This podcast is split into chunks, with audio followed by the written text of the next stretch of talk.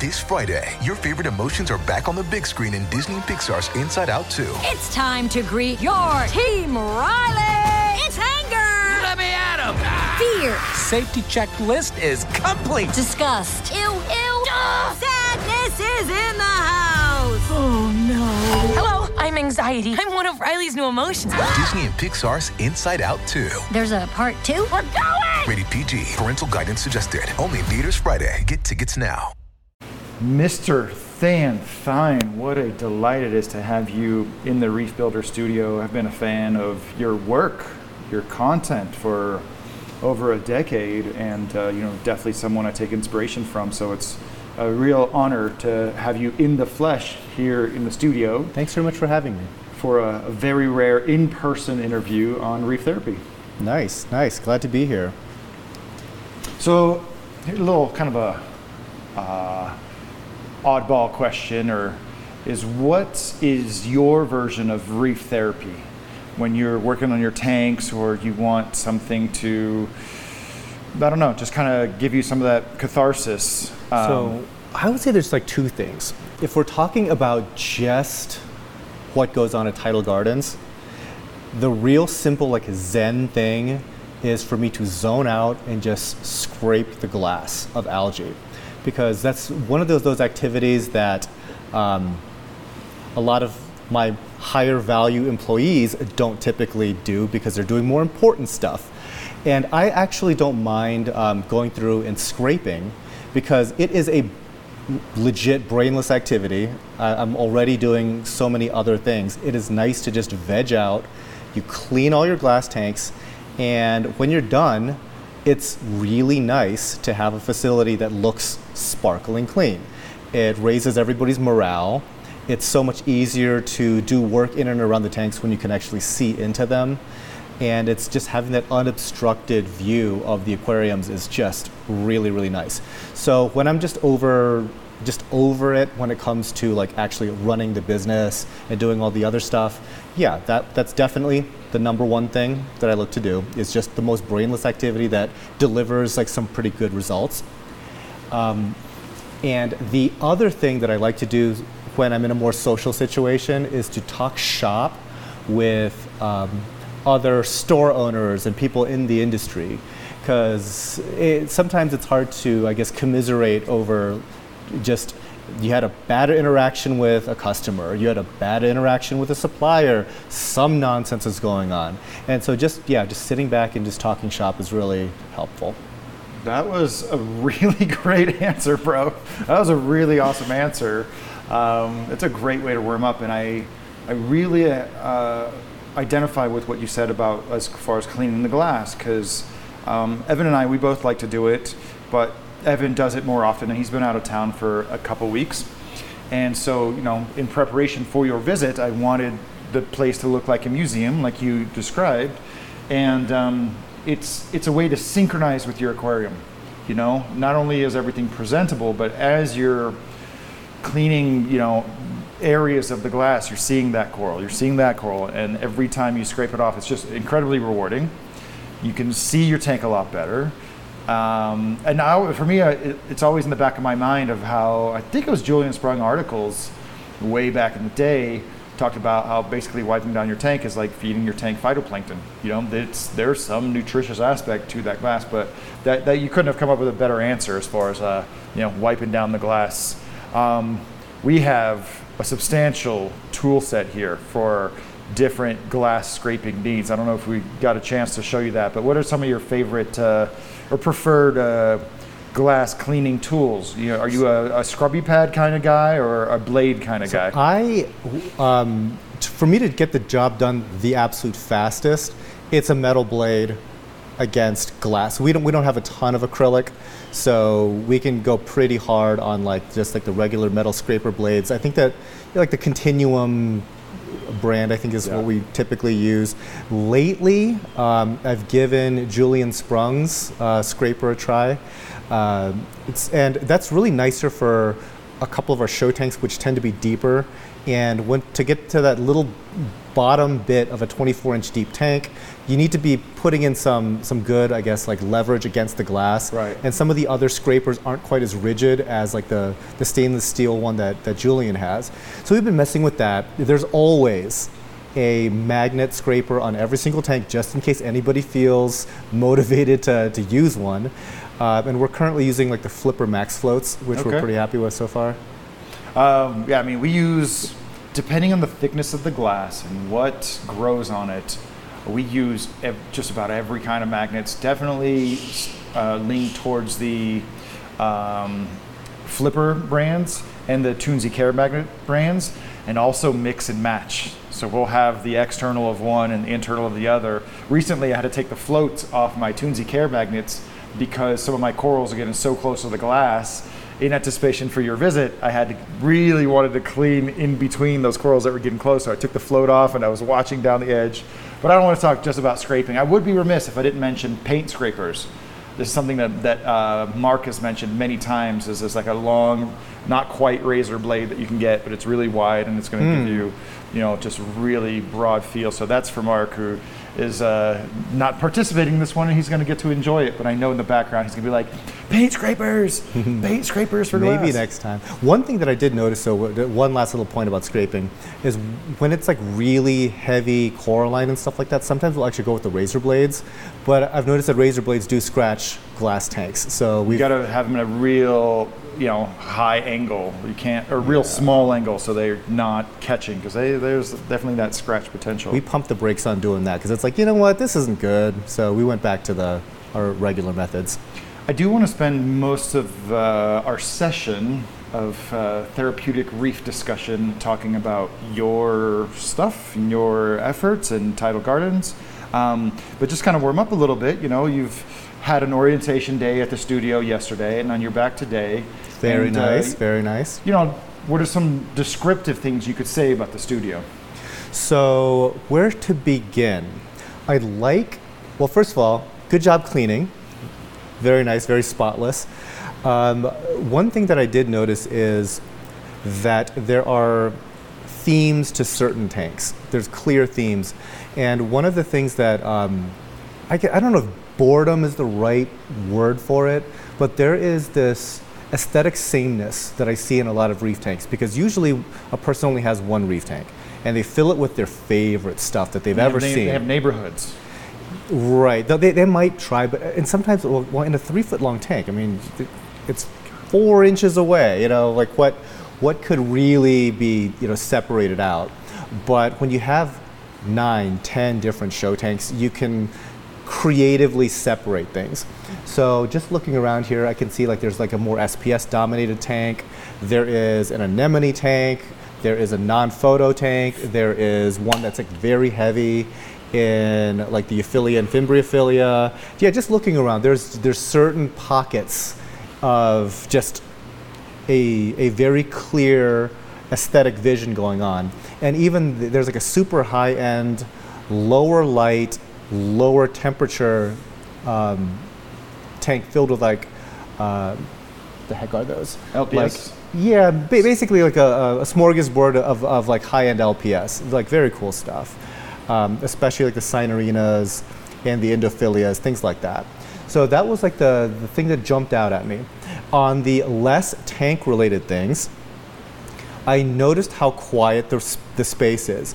And that obviously is like a big deal to me. I've talked about it ad nauseum. I remember the one video you did specifically about it, and I was just right there like, amen, preach, uh, preach brother. And preach. In, in a space like this that is essentially a rectangle, it's very challenging to control sound. Uh, an, another thing, sound related, that's super different about uh, the Reef Builder studio versus Tidal Gardens is that Jake is constantly listening to music. Constantly. He, in, he actually installed a really advanced audio system. Sounds great uh, playing music through here. It has a very chill vibe. Um, music is essentially banned at Tidal Gardens. Because no one will agree on what to play? No, no, well definitely that too, because you know that, okay, I, I'm not a country music fan, I don't want to hear it. but but the, the, the main reason is we have like ten thousand devices. At any given time, one of them is failing and melting down. Go find it. And so I, I let the guys use like headphones if they, if they want. Because they, if they want to sacrifice their ears for the cause, fine. But I can't have you eliminating everybody else's ears also. Understood.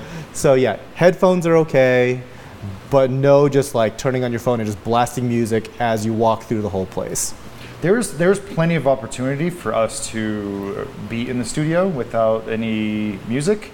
But I, I could, I can hear the smallest little thing. I can tell you if it's a fan, I can tell you if it's a pump, I can tell you if it's a skimmer slurping or something, but this is something that's, because you can't put enough definition to it and, and explain it to someone, when you really know your tank, um, you know what sound it's supposed to make. It's making some sound and it's gonna have a certain amount of volume and a certain amount of detail. And if either of those two are, are off, that is one of the first like key identifiers that something is needs servicing. Oh yeah, it's like that does not sound right yeah. at all. And and the way that our place is, you can hear, you can hear the odd sounding thing from very far away, and it's just, at that point it's a matter of like tracking it down.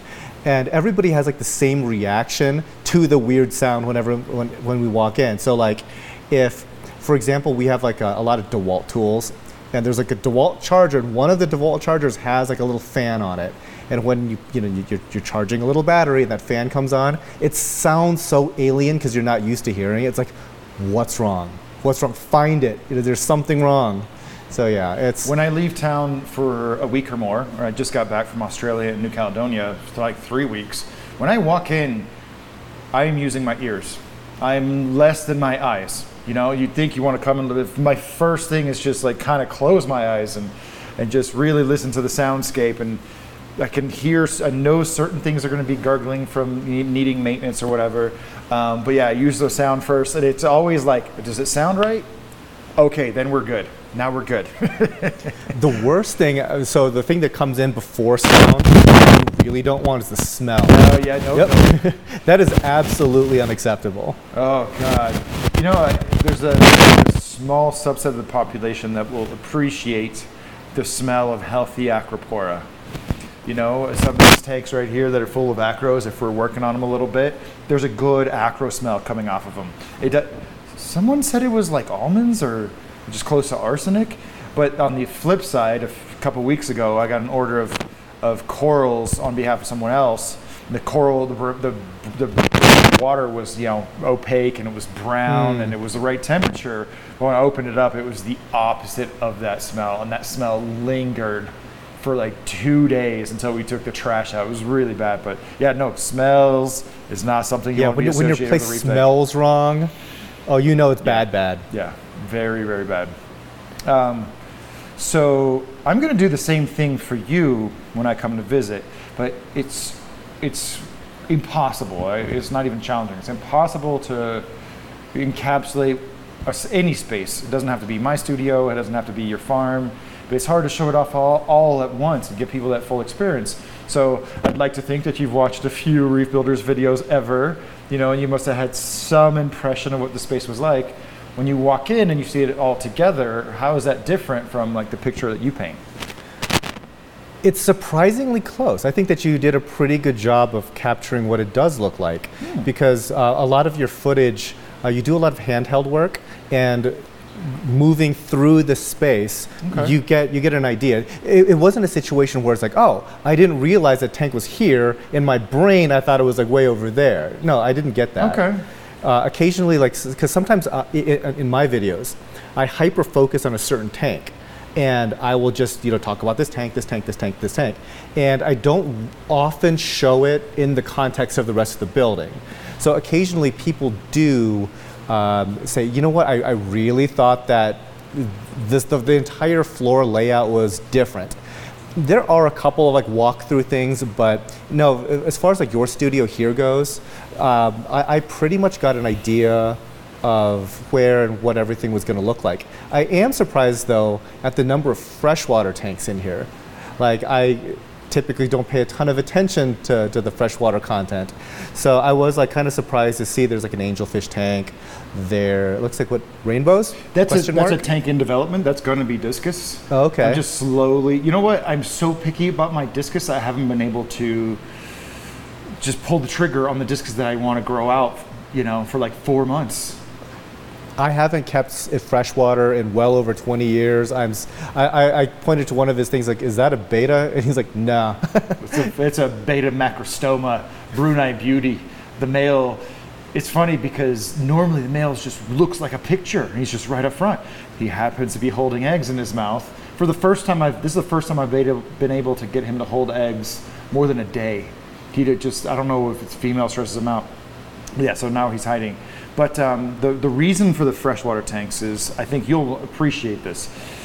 Saltwater aquariums are my life. They're my career. They're my job. Freshwater, I can do whatever I want. I don't have to share.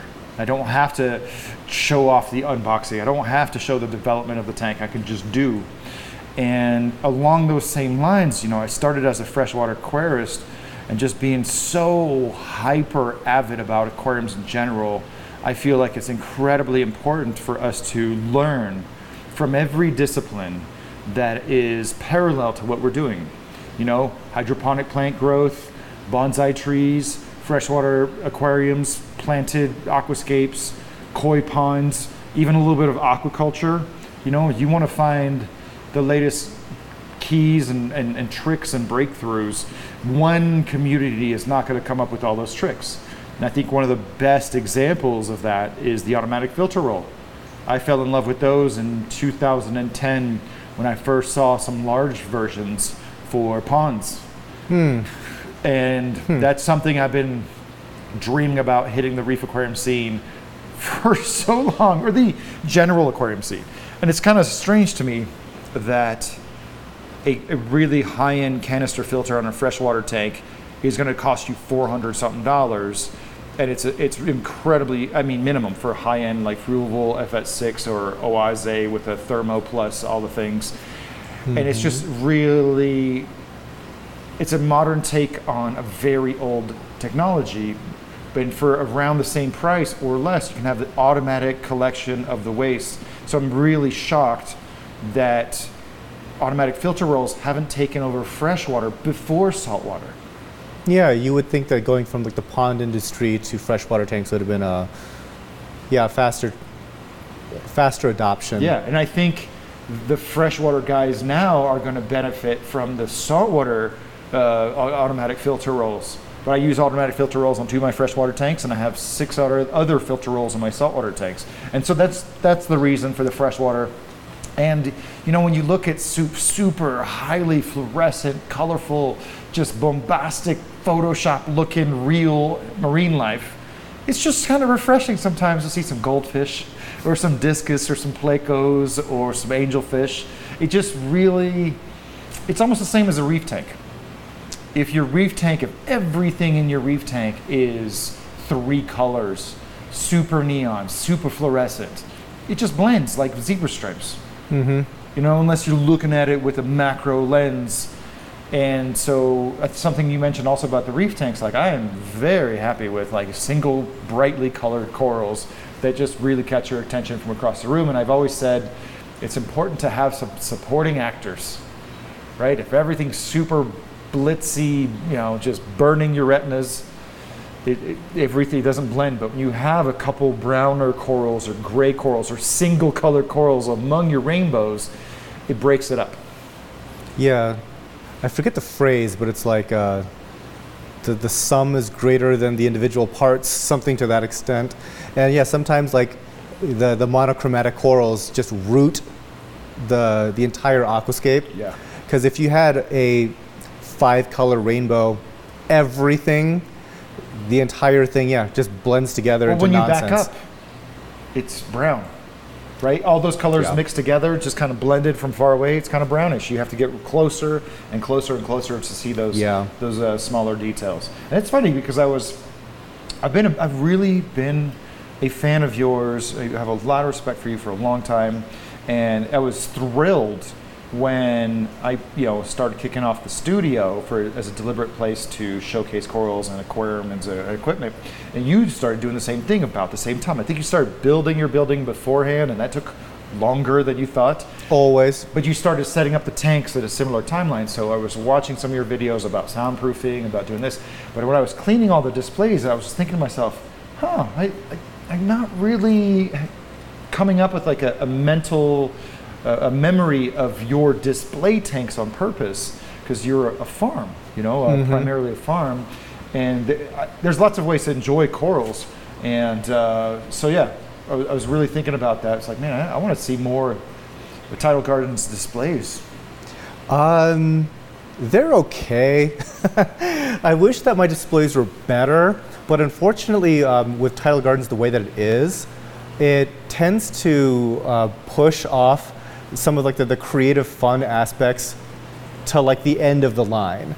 So there's all these, I guess, more boring day-to-day things. They just take priority. So it's going to be like the actual aquaculture and farming aspects. It's going to be the maintenance on pretty much all of those aquariums, all that equipment. And only if there's like a little bit of extra time, let's fiddle with uh, with uh, a display tank. And unfortunately, it, be, it just becomes like pushed off as this afterthought. So we've never really said, you know what, this is going to be this amazing uh, aquarium. We're going to like dedicate a lot of resources to it.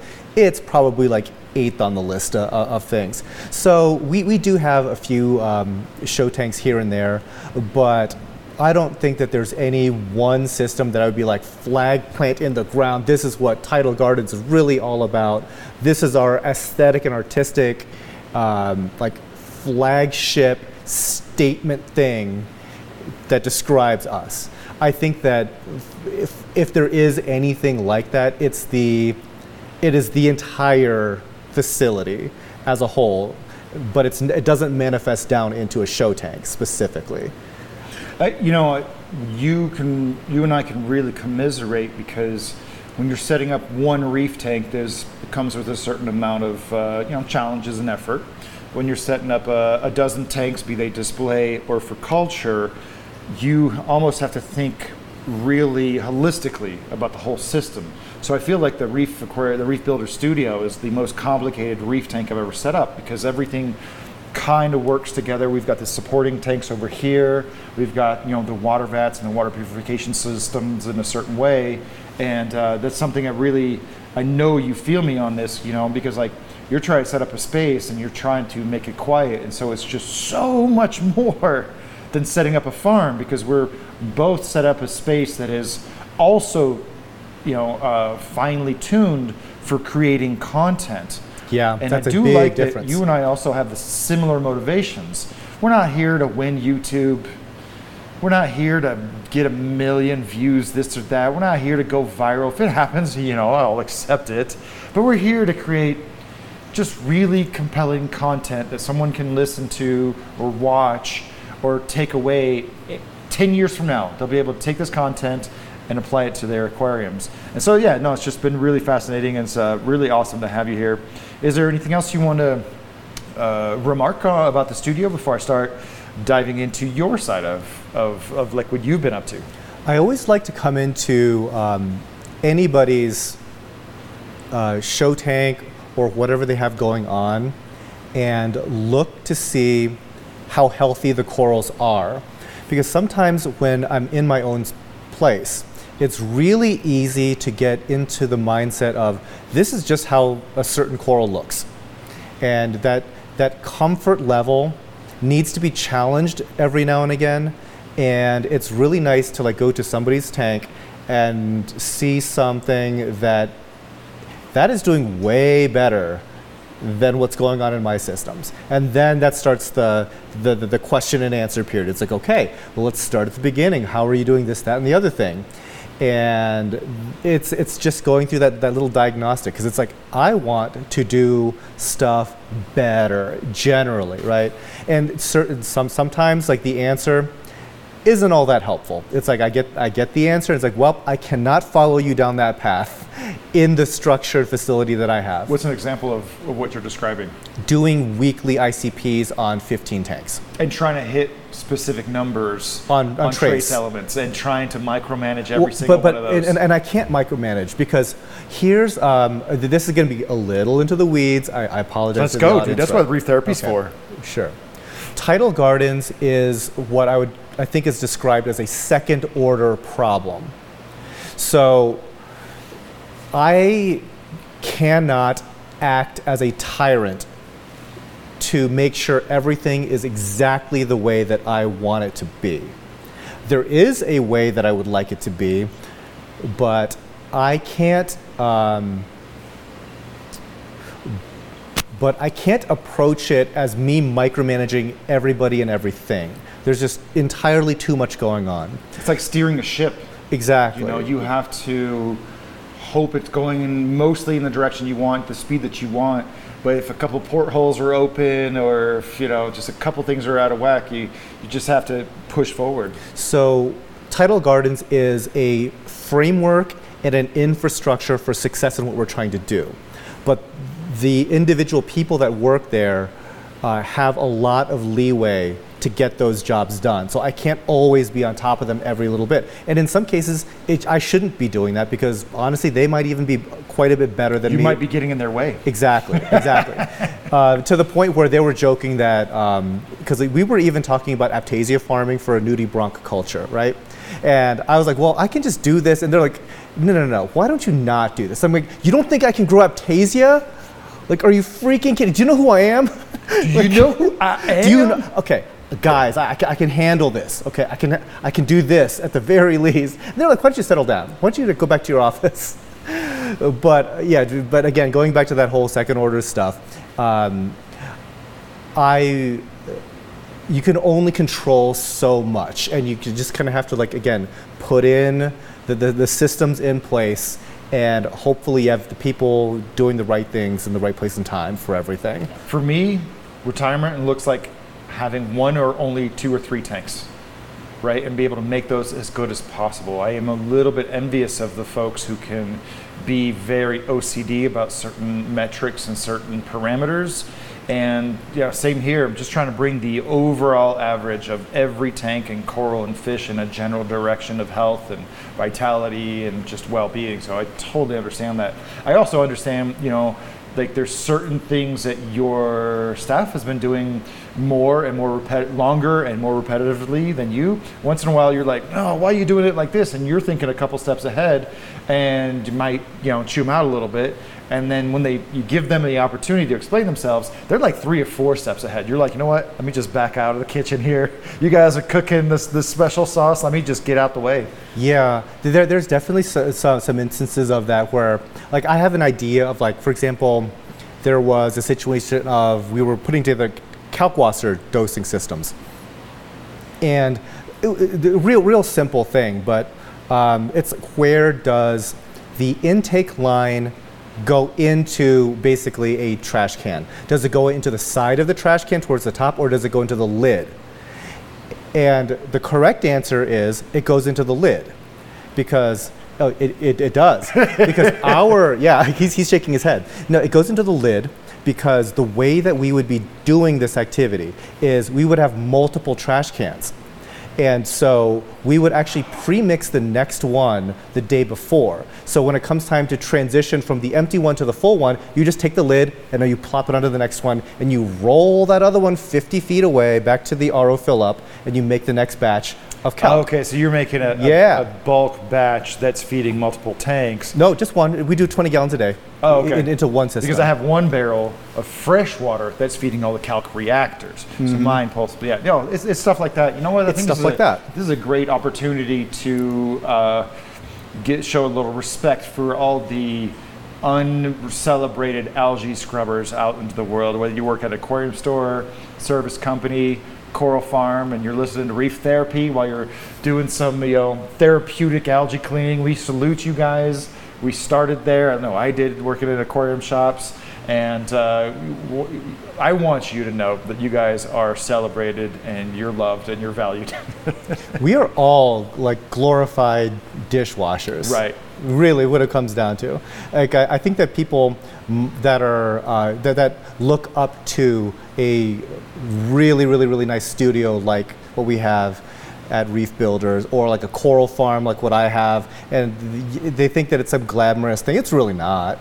It's not at all. It's a lot of it's a lot of elbow grease. That, it's that's also what, a lot of uh, like balancing a lot of plates, mm-hmm. right? And if just one little plate falls off, man, you could just lose that balance. And it's not as precipitous as I describe right now, but it's just, you know, you gotta stay. You, you gotta have a this uh, autopilot mindset where you you're never not thinking about it to some degree, right? Just it's it's very rare to just completely walk away. So we've talked a little bit about the Reef Builder Studio, and I, I don't really know the complete history of Tidal Gardens. You know, it's strange. There's certain companies that uh, provide coral frags that have been around for a really long time, and you know their names. You know, you know the Cherries, you know the T S As, you know the Doctor Max, now Pacific East Aquaculture, the Vivids, the Uniques. But I don't know if your your client base is a little bit more localized, but it's only really in the last couple of years that I've heard more from people across the country who are getting orders from Tidal Gardens. So where do you start telling the story about T G? Like, because you have, you started with a, a farm, an outdoor farm, right? Yeah, well, I think that the Tidal Gardens is a is a really different thing depending on when you're talking about it. Let's just, let's let's let's wind it back to the beginning. So okay. When did you start your coral farm, right? Your first coral farm, the nursery, the was it, it a was, greenhouse? Yeah, it's way back in two thousand two. That's when you started? So yeah. twenty years ago? Yeah, it's twenty years ago. Tidal Gardens is twenty years old. But Tidal Gardens of even ten years ago is practically unrecognizable from what it is now. And for the longest time, it was just this background noise side hustle. It was no joke. I, I would only go back to the greenhouse to do anything with the aquariums three days a week for two hours each time. Like, it was just a nothing thing for five to ten years. And so we weren't going to be like big on, in like the mental like ethos of the aquarium industry, because simply we weren't big time at all. It was this this might completely fail and blow up sort of situation. It actually did blow up a couple of times. Uh, blow up good or bad? Horrifically blow up. Like, for example, in um, I think it was like in twenty. seventeen, I, should I, I, I forget. But basically what happened was the entire greenhouse, the heating system failed, and I wasn't even able to get to the the greenhouse because the, the roads were so destroyed from like the snowstorm that it took me three days to get back out there. Uh, the heater failed, everything died. En- entire greenhouse Five facility. Years ago, you lost everything? Uh, was it five years? No, I think it's, it's twenty twelve maybe. Okay, so ten years ago, you had to start all over. Pretty much, yeah. Ooh. Yeah, but like, and, and that that's when like I was ready to quit the whole thing. And my parents actually talked me back into it.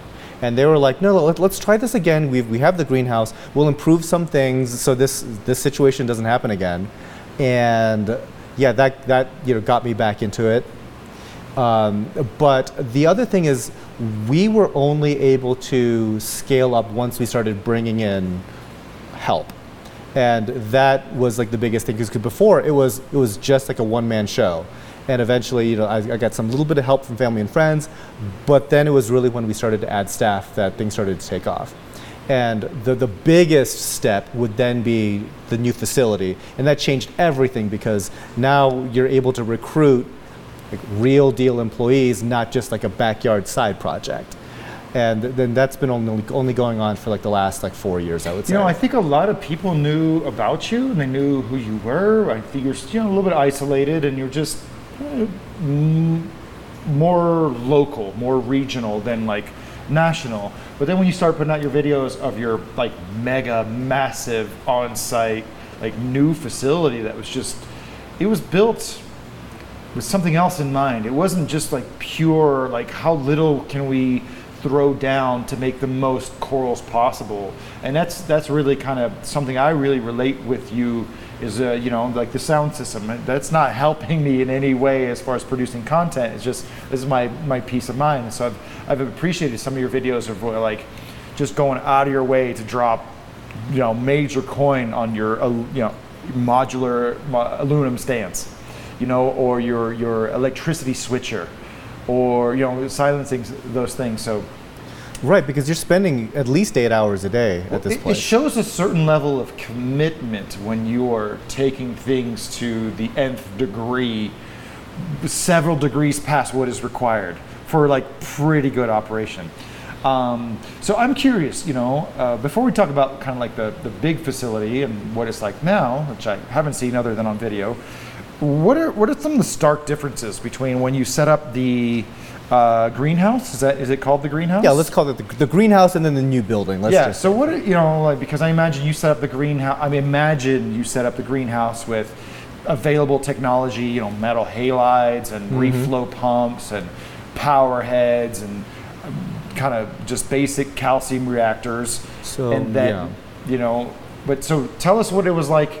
What's the difference really between when you set up the nursery and then now we set up the new facility, which needs a catch-all name? Yeah, I wouldn't call it the tide pool we, because we, that we usually are, smells. We're like we're like bad at naming stuff. Like there's like an outside uh, cat that comes by, and we named it Outside Kitty. Like we're, we're bad at naming stuff. So, so it's not my fault for all the co- colorful coral names. Definitely, it wasn't us. Can I just? We have the Euphyllia garden, the kitchen sink, the jewelry box, the chalice palace, the shroom room, the flagship, the hardline so those hokey, sound way better than stuff the that we fat know. Cube. Yeah, we try to, because I don't want to make it descriptive, and I don't name corals until like I'm about to frag it and have a bunch of pieces. That's funny. Um, anyway, back to your so, facilities. Okay, so how, how is it different?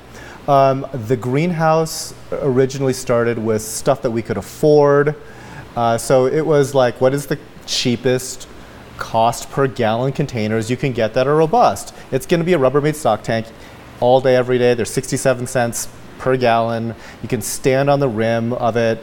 You can gore it with cow horns or bull horns because that's what they were made for, that sort of stuff. You can drill them easily.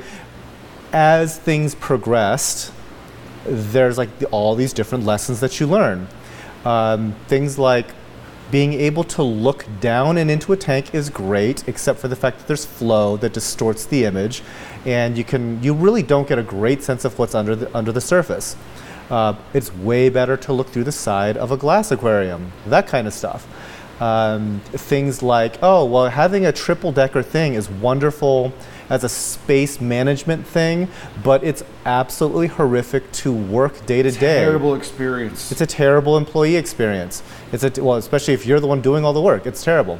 But it's it's worse for the employee, and what'll happen if you have staff is that the middle layer gets cleaned, and yep. the top and the bottom get ignored.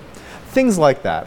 Um, So a lot of what happens in the new building was based off of twenty-something years of mistakes or little things that you thought was a good idea but just wasn't going to work out in the greenhouse, uh, things like that. So it's a lot of lessons learned, and it's a highly iterative process. Do you have even any in layers at your new space? No. Everything well, is just middle. Okay, we, we have like a, a triple-decker fish quarantine system. And even that's trash. Like I, I would go back to like doing single layer for that. That was done like in a weekend just cause, just cause. But, I remember that video. But as far as all of like the the coral stuff, one level, period, no exceptions.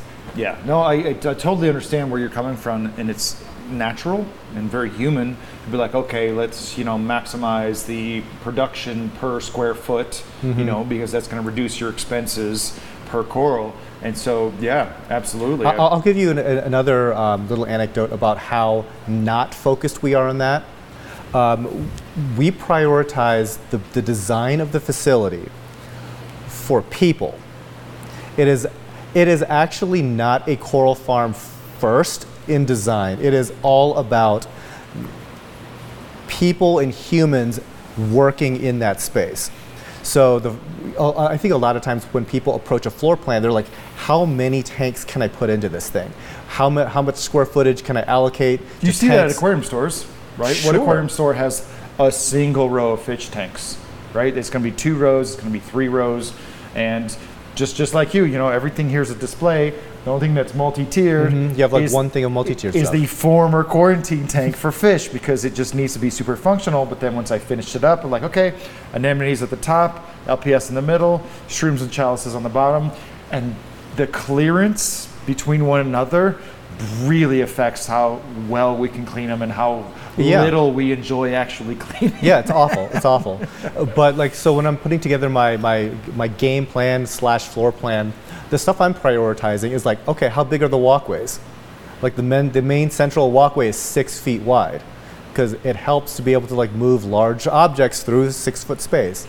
Um, how much space do you have between the tanks, like the walkways? How much space do you have between the tank and the workstation? How big is the workstation? Is there access to a sink within six feet? Is there access to anything that you want to look and grab within five feet, or, or else if you have to walk across a one hundred and something foot building to find something to work on, like the, like a, a tool, for example, right. That's a problem. Like the, there's all these little pain points, and so we were very human being focused when we were putting together everything, uh, and just the the number of sinks.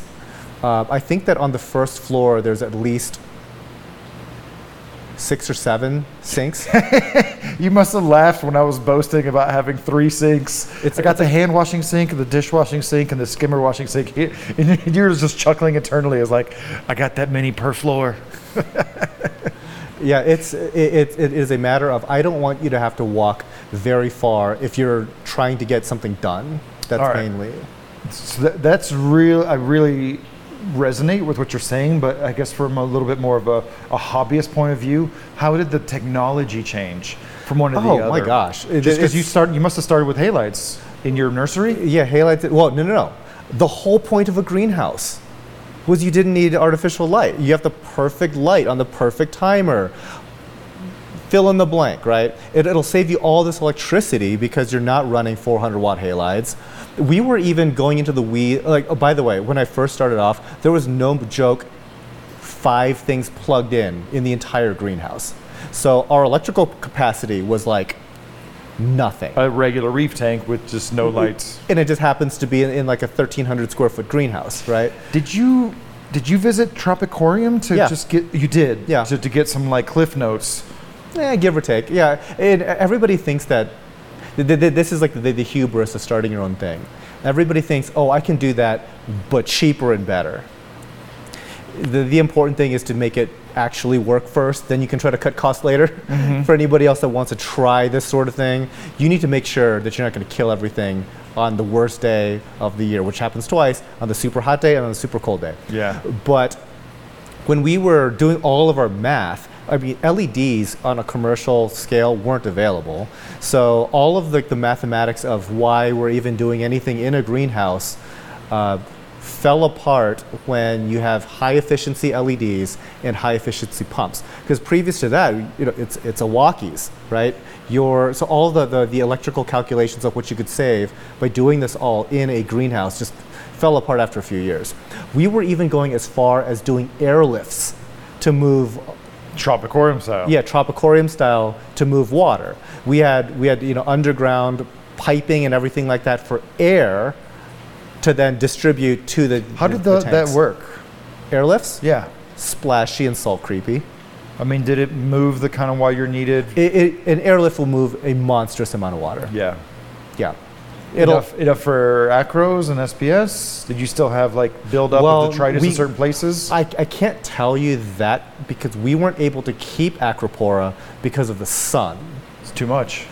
Or too little. Yeah, it, it varied so much from it, one to the other. The, the, the, the variation in sunlight was the biggest problem. So the greenhouse, to, to, to um, to take advantage of the perfect light on the perfect timer turns out to be the biggest liability because you need consistent lighting more than anything else consistent. I have visited not consistent. Tropicorium, but some other coral farms, and that was the biggest challenge, having a supplemental lighting in the wintertime, and then just lots and lots of shading in the summertime mm-hmm. from just sheer exposure. Yeah. And um, so I imagine you you you like being in control, not a control freak, but you like knowing what you're getting into, right?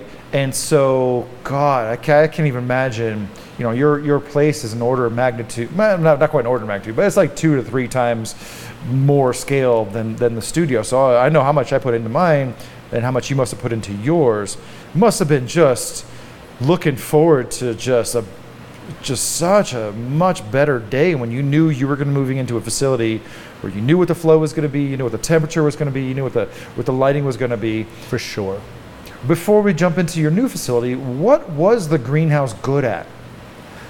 The greenhouse, what was it good at? So believe it or not, it did really well growing coral. Like it, it produced a ton of really good corals. The, um, the, the also the really nice thing about having it be not a conventional structure and having it be greenhouse based is how industrial everything is. So you could literally hose the entire thing down and it's not a big deal. There's so much air movement, it'll dry out in like five minutes. Uh, you could do stuff you that you would never ever ever do in a warehouse. Like you would instantly get black mold and the whole thing would be like party's over. Not in a greenhouse. You can get away with a lot of like just splashy gross what stuff. Were some of the uh, do you, so you, do you mostly or primarily culture corals? You don't fuss, you know, with algae, macroalgae, sponges. You're your coral guy. ninety-nine percent coral. Yeah, okay. Because uh, the, the what, are some, what are some corals that thrived in the greenhouse? The stuff that thrived in the greenhouse, boy. Because like part of it is like everything is still thriving because it's it's still in operation. But the stuff like like back in the day when we didn't have basically tons and tons of Radions over all the tanks, where we didn't have blackout shades, so it's basically a barely functional greenhouse for greenhouse purposes. Um, back then, a lot of stuff that did well what were a lot of L P S, a lot of soft corals, um, the, the sort of stuff that basically anything that wasn't an acro specifically did well out of the greenhouse. I imagine it would have been challenging for the Acroporas to just constantly be adjusting their zooxanthellae density throughout mm-hmm. the year, just back and forth, back and forth. We would have like seasons where we could sell acros. It would be like, it's gonna be in the winter time from this month to this month, and then it's gonna like lose its color come spring, it's gonna struggle in the summer. In the fall, it'll start I to like- tol- I could have I could have guessed that. Yeah, so we, we would literally have like, okay, this batch of acros we can now move at this time. It, certain certain corals were just like that. They're they're kind of like this uh, seasonal thing for us. So now you have a multi-million dollar facility? I haven't counted. It's a lot. Well, I would forget some. I would forget a literal six-figure bill at this point. Like, oh, I totally forgot about that. Thanks for the P T S D. Yeah. Like, it, it, it's getting to that All scale. All right. So it's now you have a state-of-the-art coral culturing facility of your, of your dreams. Why do you still have the nursery, the um, greenhouse? So right now, okay. Great question, because w- what I would like to actually do is to take all the tanks out of it and rebuild it similar to what I have in the new building, but just using the original shell, right? And we can't do it because of all the flippin' corals that are still there that are doing great, and we have no home for It thou- took you years to get them to that point. You can't just toss them out on the street Jake, or there's just- there's five thousand gallons in there. Packed full of corals. Like that building still generates a huge percentage of our revenue. So so this Does is that a, sting a little bit though, that you've just now you've got the greenhouse just really dialed in, you got this other facility, but you can't let go of the greenhouse. Well, okay, so a couple of things. When when people always ask like, why don't you just tear it down and start over? One thing is like the sentimentality, because this building dragged me out of corporate hell, which I was not. I, I you know I did I did a good job. but it is not what I was meant to do, right? So it got me out of the corporate rat race and into entrepreneurial um, nirvana comparatively. The second thing is, um, whatever, I always pose this question, like, how much money would it take for this greenhouse to justify its existence? I promise you what the real number is, is vastly more than the number in your head. Like, it is a highly productive thing. Even though it's not ideal, even though it's rough, it's twenty years old. I promise it is carrying heavy weight yeah. at Tidal Gardens. Nice, very nice. So from like, not groundbreaking, but from the time like the, the structure, the shell was complete, we're talking about the new facility. Yeah. To the time you started making some corals in there, what did that journey look like? Um, n- not great. So I was the general contractor for this build by accident. I thought we had a general contractor. We did not. We had a builder, and one day he's like, hey, you need to go get the plumber. I'm like, what do you mean I have to go get the plumber? Like, I just signed the checks, right? That sort of thing. He's like, no, no, no, no, no. I'm the builder. You need to get an electrician. You need to get a plumber. You need to get a so-and-so. We need to do all this other stuff. And let me know when that stuff is ready. So you had to learn how to run a job site. Uh, yeah. Literally as the building is going up. A little bit too much, right? You didn't expect to be learning so much about electrical, about right. plumbing, about structure, yeah, about and, codes. Right, and, and th- learn all this, this is stuff. all happening um, while I'm also still running the business. So this is like a second forty-hour-a-week job that just got bolted on to my, my regular day-to-day. And suddenly I'm the one that's like calling people saying, hey, are you gonna show up today to like install such and such? Hey, the other guy is waiting for you to get done with such and such. Are you gonna show up? Hey, there's an inspection. You better be here for the inspect. It was that for three years. And now, only now, are we finally tapering off of a lot of that.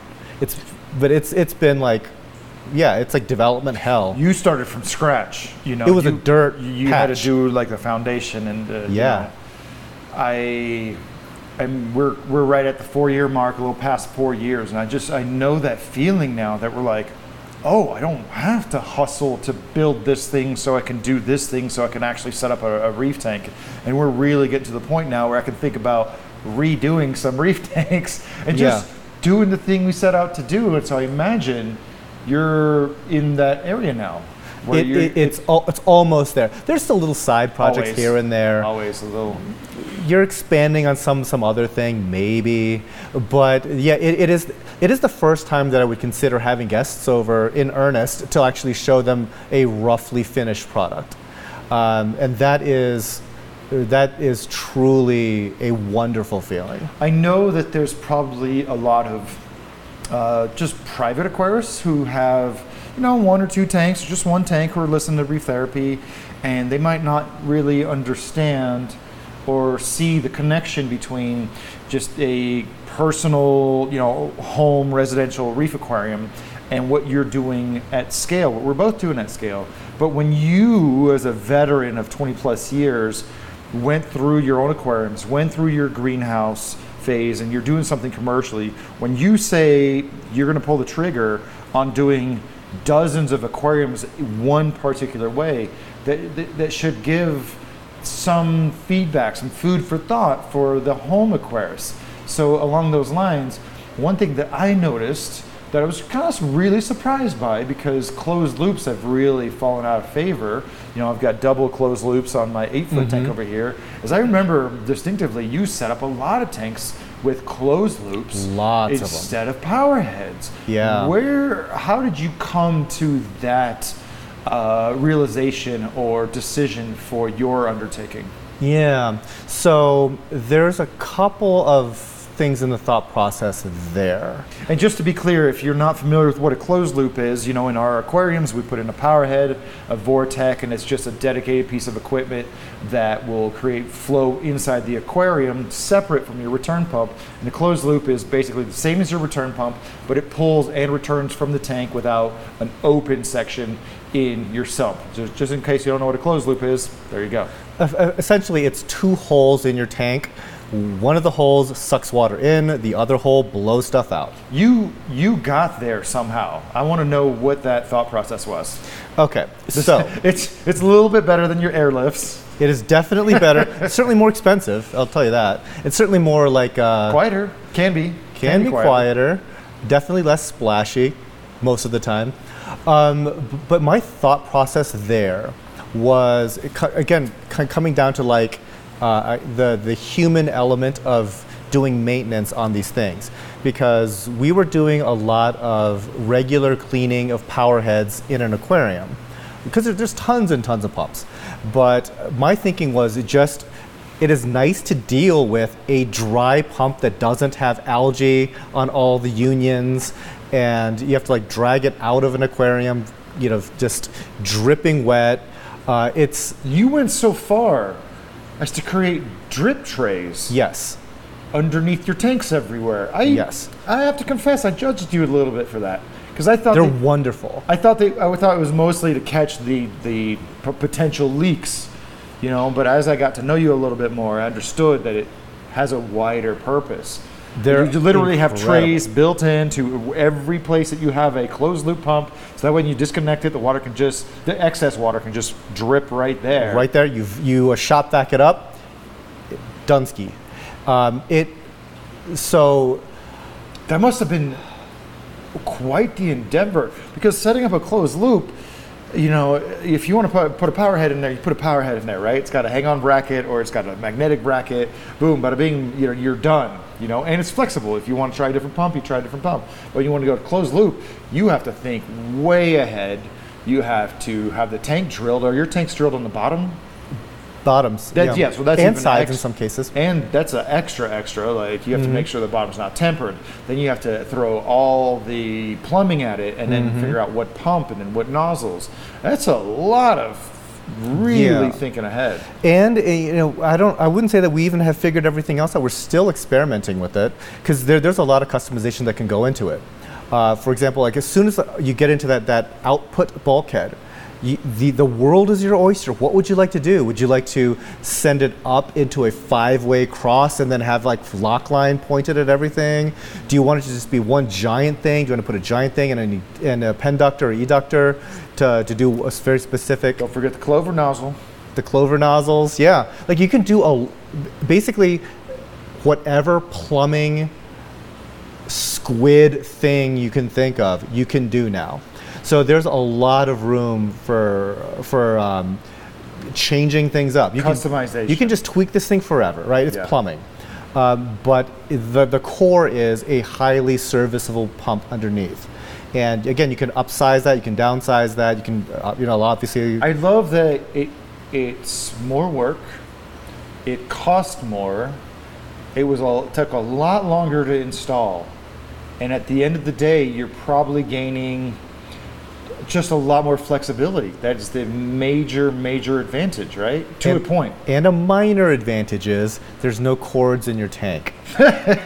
Was that one of your driving f forces? Sure. Really? So when, when you finally come and do see my system, I'm gonna point to a pump and I'm gonna, I'm gonna ask you, where is this plugged in? And it, in the, the lengths that we went to to hide cabling is nuts. You no, see you, here, you did a good I, job. I, yeah. I, did, I, I, I achieved that as from a different angle, but you'll see, I always say, all right, this is a five foot tank at four and a half feet of uninterrupted reef. That's a six foot tank, got five and a half feet of uninterrupted reef, and there's just little cores, but yeah, I do appreciate that aesthetic. And so yeah, I mean, it's, it's really refreshing to see an enterprise like yours really put a lot on the, the human interaction, not just pure display, not just sheer like profit, how much coral polyps can we squeeze out per square foot. I want to talk a little bit more about the livestock side of things, but um, uh, tell me a little bit about how your relationship to lighting changed, going from a greenhouse whose lighting you needed to adjust and manipulate throughout the year, especially at the uh, solstices, and then going into a warehouse space where all the lighting was provided. I, I, I do really appreciate how many different types of light you experiment with. Then my only criticism is I think you could experiment a little bit more, you know, but it's cool to see how you have so much, your, your lights are mounted so high, so oh, yeah. high, like stupidly high. No offense, just definitely a, a little bit of judgment passing on how you mount your lights three or four feet above the tank, which necessitates you needing more lights. Um, but getting back to like the initial question, what was your relationship like going from harvesting and managing natural light to going inside? You know, what are some things you thought you were going to do? What are some of the things that you achieved? And how has that evolved over the last two or three years since you've been in this enclosed space? So the greenhouse was already transitioning to being mainly artificially lit anyway. I remember souls, souls in there, right? There was, yeah, there's souls in there. There was, we, we did a bunch of like T fives. We did like good, expensive German A T I fixtures. We did the one hundred dollar Amazon fixtures. We did, uh, again, eh, not, eh, they're not good. Um, we did the entire gamut uh, of different types of artificial lighting in the greenhouse. But then moving to the new building, uh, we just, just just decided to just to go with Radion's more or less across the board. Um, your, I think your lighting came in just a little bit after mine, because when I started up, it was like literally a few handful of months before the G five dropped. Okay. So I've got mostly G fours here. I've mostly G fours. Yeah. Oh, I thought I thought I saw a lot more G fives in your um, videos. No, like I, I would say that right now, uh, well. Uh, until very recently, almost all of them were G four, and we, we and we only had like a handful of G fives, and then once we put this last group of systems together, it's like fifty G fives.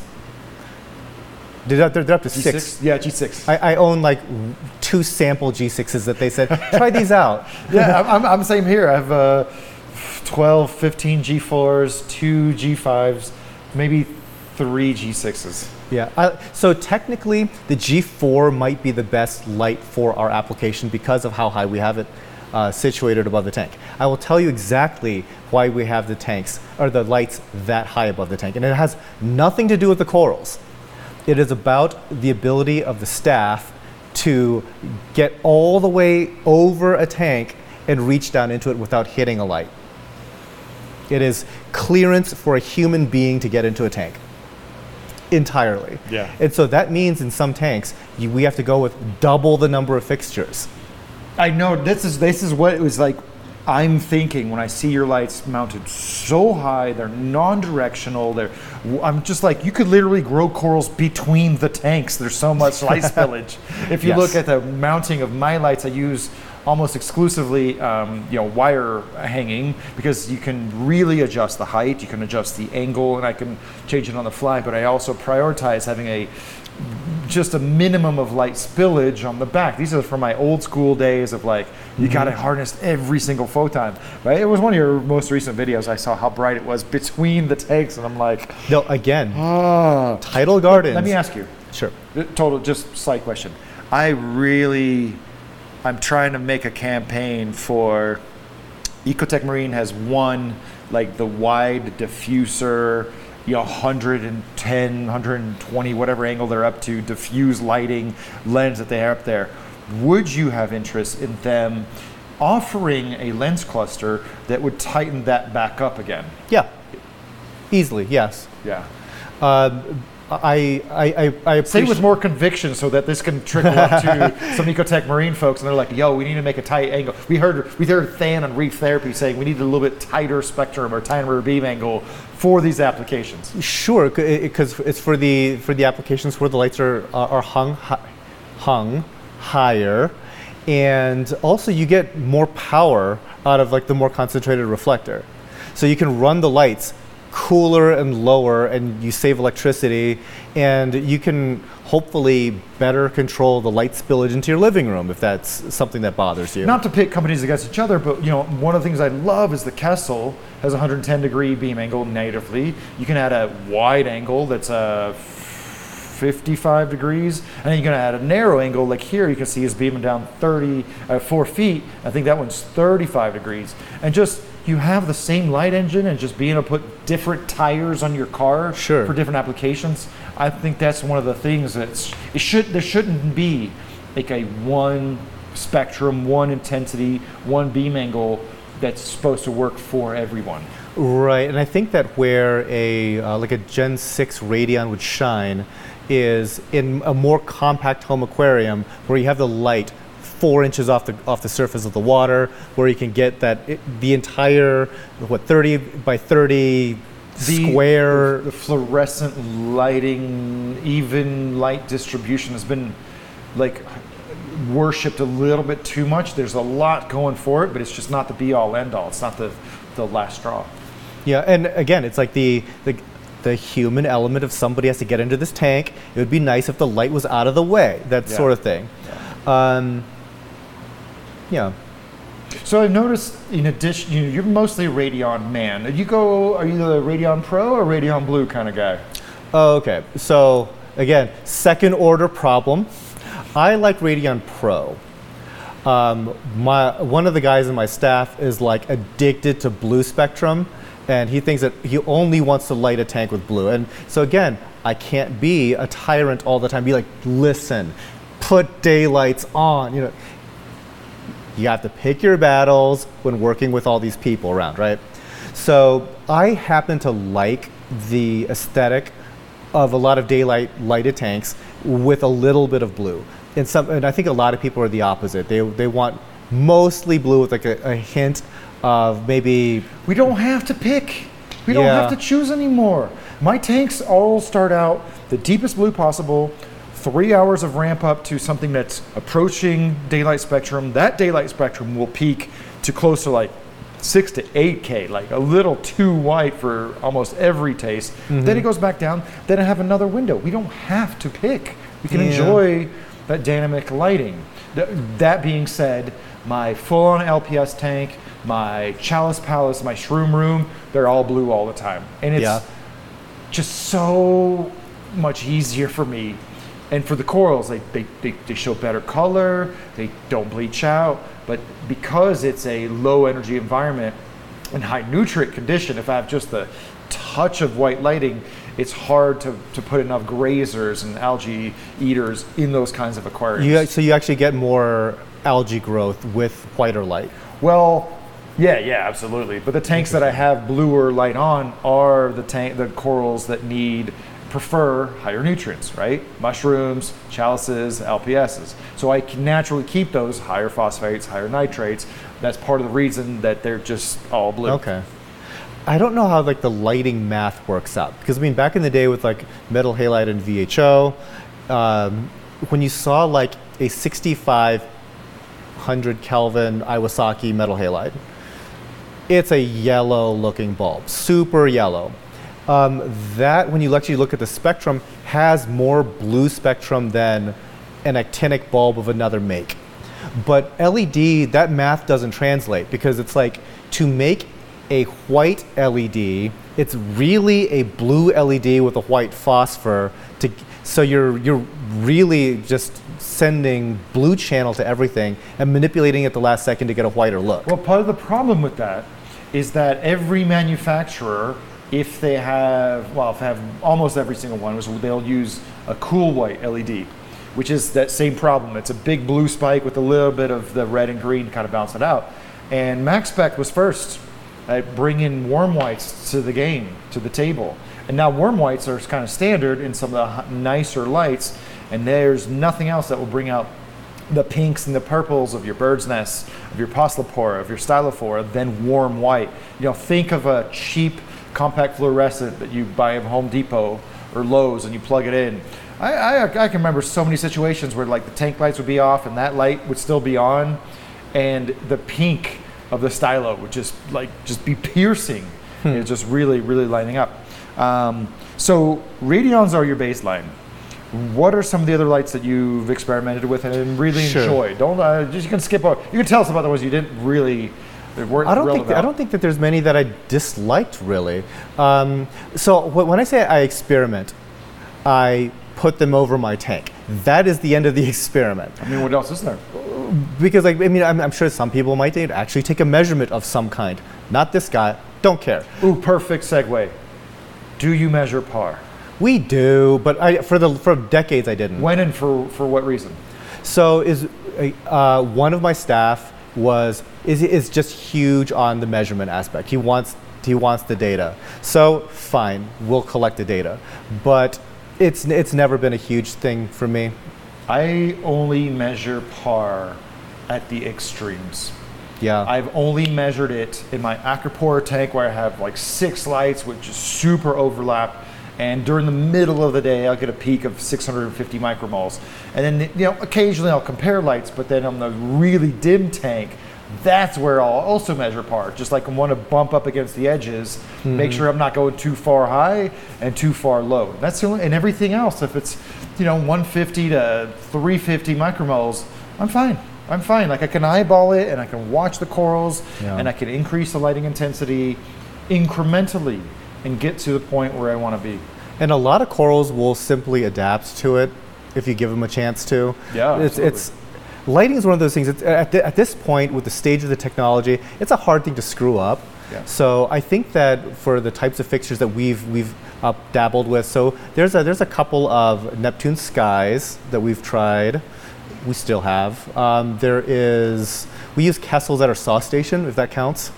Um, we have some Orphix, and we we even have the Orphix that are like the the stage lighting types. Yeah, thankfully those are just made by another company and they stick stick their. their are they really? It. Oh yeah, for sure. I mean, if there was a minute there where Giesmann, Max Spec, and Orphec had the exact same like thousand watt L E D light fixture, and you're like, yeah. okay, these are the same lights with just different control schemes, slightly different spread of L E Ds, and you're like, all right, these are coming from some factory, and you put your name on it. Possibly. Do you yeah. have any exotic L E D lights that you use on your tanks? Uh, the exotic brand? No, that's Ecozotic, but just anything that's just kind of off the wall, like a G N C that I know you were interested in trying. Um, honestly, the only so no out of out of what I just mentioned, nothing, because the, the again vast majority currently is Radion. Um, But the G N C got on my radar only because I'm friends with Brandy Camp, and like, uh, and she you know works with a company that that sells G N C stuff, and I, I was like, I never heard of this. Like, don't you guys like worry about like you Shout know out like to Francois and Aquarium Partners? Yeah, but like, do you guys worry about like I don't know like patent or like try trademark infringement? Because there's another company that's called G N C. Yeah, it's just different industry, so I think well, yeah, they're safe. I'm, I'm sure they're fine. But yeah, that was the first time that I heard of it. I'm like, okay. Well, there's there's one thing that, that I liked about the G N C, uh, and it plays back to the whole greenhouse thing, is that the G N C is a giant heat sink and, and L E Ds underneath it. And it's really nice to not have a moving part fan in a harsh environment like a greenhouse. No gimmicks, no primary optics, just four hundred eighty-eight freaking L E Ds, one hundred eighty watts. It's, I'll say this, and everybody knows, Francois knows, it's the best hardware with the like the just crippling software. And I know they're working on the dongle. Thankfully, it's not built into the fixture.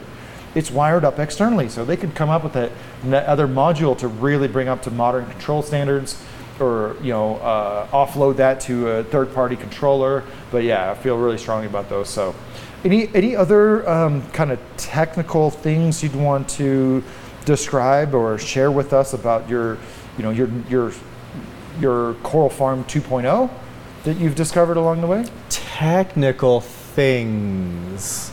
So we talked about closed loop. We talked a little bit about lighting. Um, has, we, your, has your protein skimmer game changed from the no, greenhouse so, to the? No, we're, we're in fact we're using basically the same protein skimmers, which are like the uh, the Reef Octopus eight thousands. For, for me, that skimmer is like a very, very, very good price point for a commercial-sized skimmer of acceptable build quality. I mean, I would love just to be like, Raj, I'm gonna order like ten skimmers from you. Orca Pro fours. Uh, but like, and, and not even going with the orcas. I mean, I, I want you to put a Biz four hundreds on this thing. You know, like, let's go. But like, uh, but at the cost of that, I mean, do I want to spend ten times the price on when I know there is a skimmer out there that is very up to the task with a very inexpensive pump that's replaceable that I've literally had to replace once ever, you know, that, that sort of thing. It's so one thing that you mentioned is uh, you're spending your time here. You remarked on how quiet my protein yeah, skimmers are. Yeah, for sure. They're all D C, all but one are D C, uh, sine wave, you know, super silent.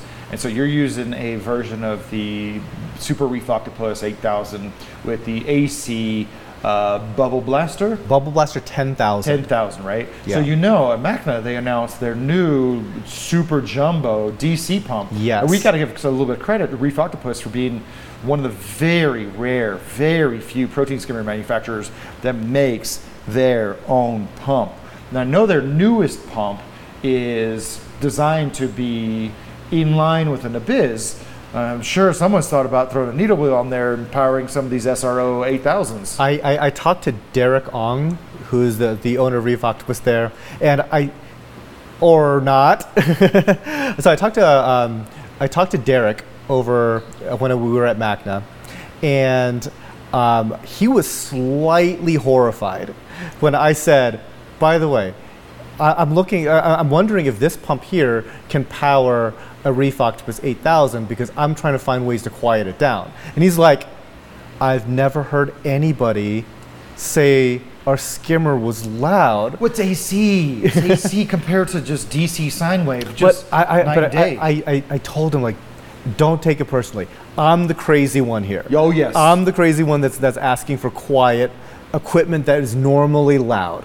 So trust me, this is not a normal inquiry, but I'm wondering if this thing can be retrofitted onto the skimmers that I have. Did he give me any feedback on that? Uh, they said, we will look into it because it, because it, it is like a, it is a smaller pump and such and such. Yeah, yeah, but I, I would love to get an, a, a D C option, again, for no other reason than sound, because the A C option for performance, it's fine. Yeah, absolutely. Performance is fine. You just want to optimize some of the noise. Yeah. Um, do you subscribe to any of these newfangled uh, techniques that people are doing nowadays? You talked about your you know, reticence to send in I C P tests every week and try to nail every number down.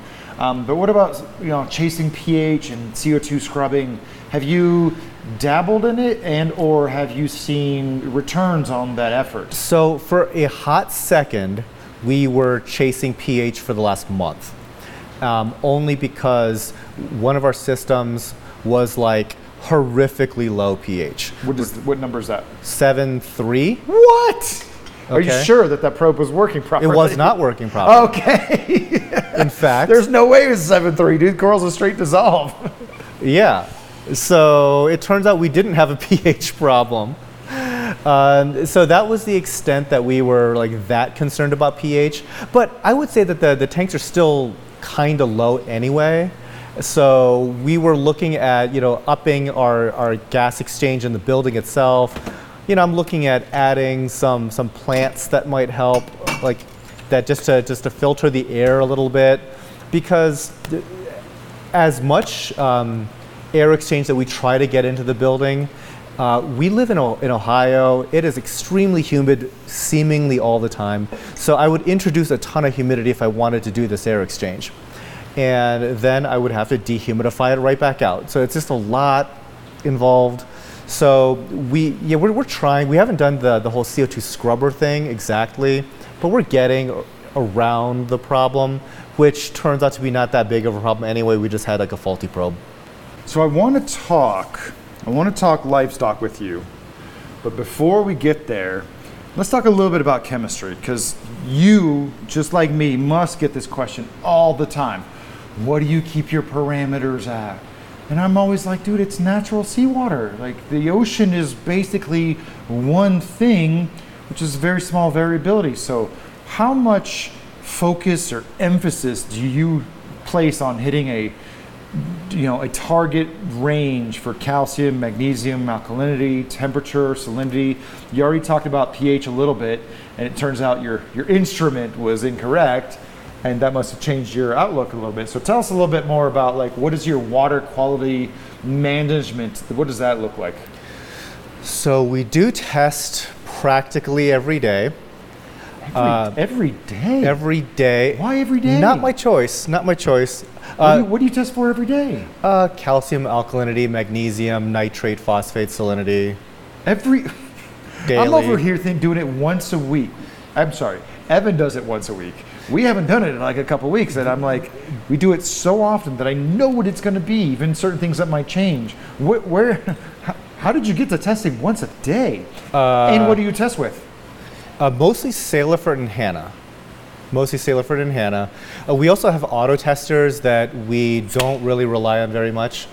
Um, we, we've tried a number of brands so far, and Um, this is where, like, I think automation scale up doesn't work for us, is now that we have almost ten different systems, the amount of um, the amount of calibration and maintenance on those systems to get relatively good numbers, it becomes its own full-time job, and it was supposed to save time. Uh, so we end up just doing like some some hand tests for for all this stuff, and it is because one of the guys is um, is very very very concerned about water chemistry. The rest of the staff, um, there there was a time where I would test once a month at most. But that, that kind of reminds me of Mark's interview with on Reef Bum, where he had the tank of the month. He was like. He's like, I didn't test alkalinity, I didn't test, I'm sorry, I didn't test calcium, magnesium, I tested alkalinity about once a month. And he was growing acros in a way that we hadn't seen in two thousand one back then. I will say though, it is better now that we're testing more.